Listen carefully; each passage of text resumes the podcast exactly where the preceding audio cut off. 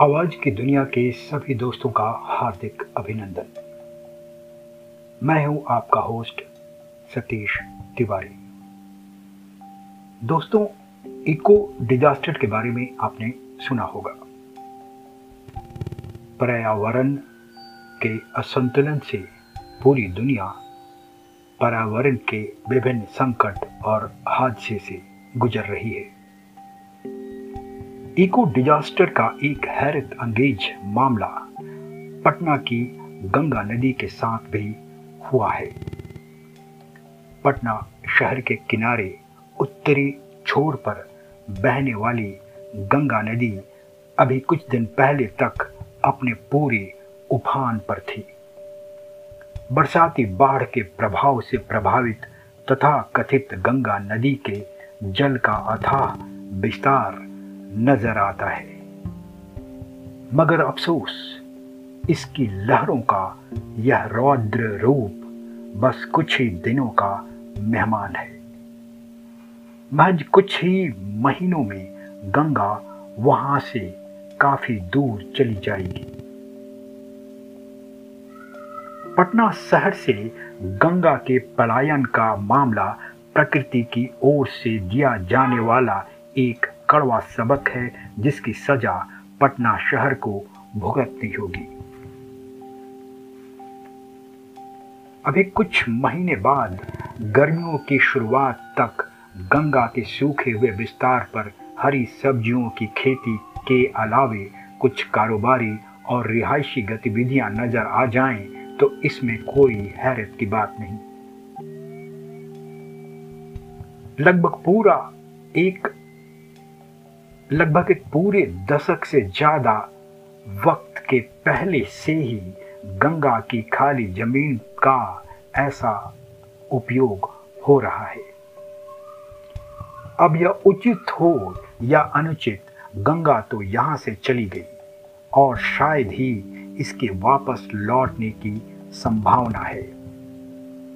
शायद कोई प्राकृतिक घटना या कुदरत का कोई करिश्मा रूठी हुई गंगा को मनाने और इसे वापस बुलाने में कामयाब रहे।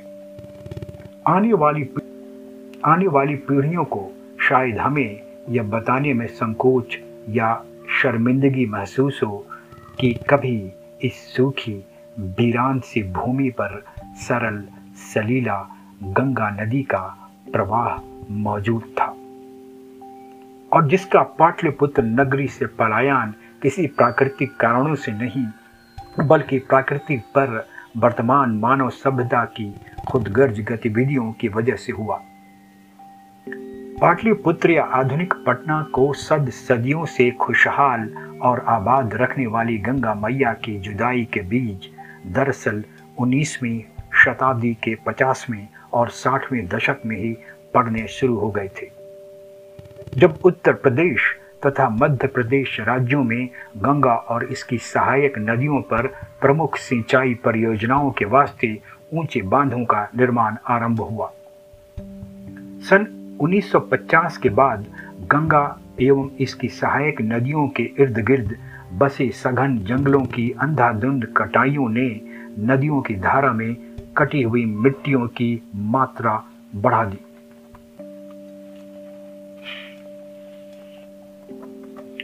तकरीबन पिछले दशक से भी ज़्यादा समय से दीघा एवं पटना के नज़दीक जमा होने वाली मिट्टियाँ ऐसी ही मानवीय कृत्य बाधाओं की प्रत्यक्ष मिसाल है। पटना से गंगा की धारा के दूर भागने का दूसरा संभावित कारण मनेर के निकट सोन नदी के मुहाने पर बालुओं की आवश्यकता से अधिक खुदाई भी मानी जा सकती है। जहाँ बालू की निकासी में सन 1990 से लेकर अब तक कुल चार गुनी वृद्धि हुई है। बालुओं की बेहिसाब खुदाई से वाबस्ता कस्बाई शहर शाहपुर और दानापुर के करीब घाघरा और सोन नदियों के संयुक्त प्रवाह ने भी गंगा की मुश्किलें बढ़ा दी। घाघरा एवं सोन नदियों के संयुक्त प्रवाह ने जहाँ एक तरफ़ गंगा के दाएँ बाजू वाले संकीर्ण जल मार्ग को उखाड़ फेंका, वहीं दूसरी तरफ़ नदी के बाएँ पक्ष वाले चौड़े जल मार्ग में कटी हुई मिट्टियाँ भर दी।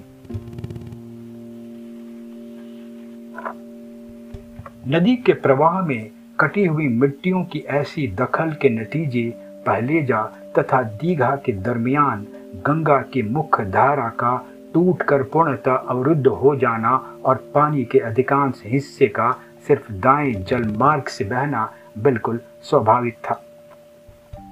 विभिन्न रुकावटों के मद्देनजर गंगा के प्रवाह में जो बेतहाशा कमी आई, उससे गंगा के बीचों बीच कई बड़ी द्वीपें उभर आईं और जल की रफ्तार पर अपना प्रभाव दिखाने लगी।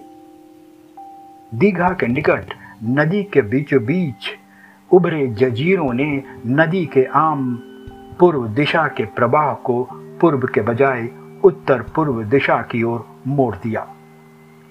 इस वजह से भी दीघा के सामने देरा की जमीनों का क्षरण आरंभ हुआ और इससे टूटी हुई मिट्टियाँ पटना के निकट जमा होती गई।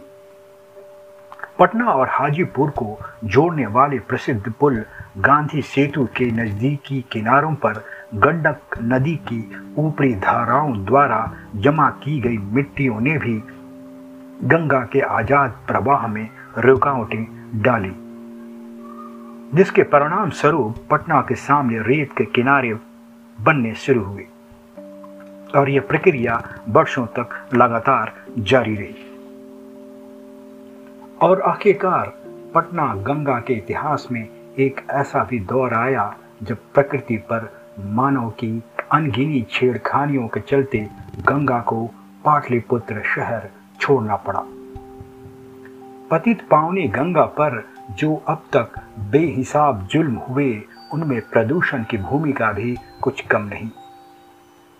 औद्योगिक कचरों के अलावे पटना के कुर्जी राजापुर, मंदिरी अंटा घाट तथा कृष्णा घाट से निकलने वाले शहरी कचरों ने भी गंगा की स्वच्छता पर अपना बुरा प्रभाव डाला।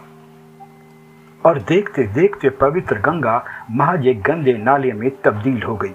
पश्चिम बंगाल में फरक्का बाँध के निर्माण ने भी नदी के इस तरफ़ वाले भाग में राहु कतला तथा प्रसिद्ध गंगाई डॉल्फिन मछलियों के जल जीवन तथा पानी की किस्म पर भी काफ़ी बुरा असर डाला। यहाँ एक अहम सवाल यह भी है कि विकास की लंबी दौड़ में बाँध ज़रूरी है या संतुलित इकोसिस्टम?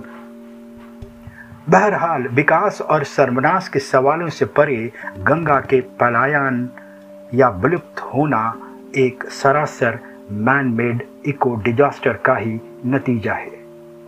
भले आप इसे माने या ना माने। तो तो फिर आज के लिए बस इतना ही। आपको हमारी पॉडकास्टिंग कैसी लगी, हमें कमेंट कर बताएँ, और हो सके तो हमारे चैनल को सब्सक्राइब ज़रूर करें। नमस्कार और मंगल कामनाएँ।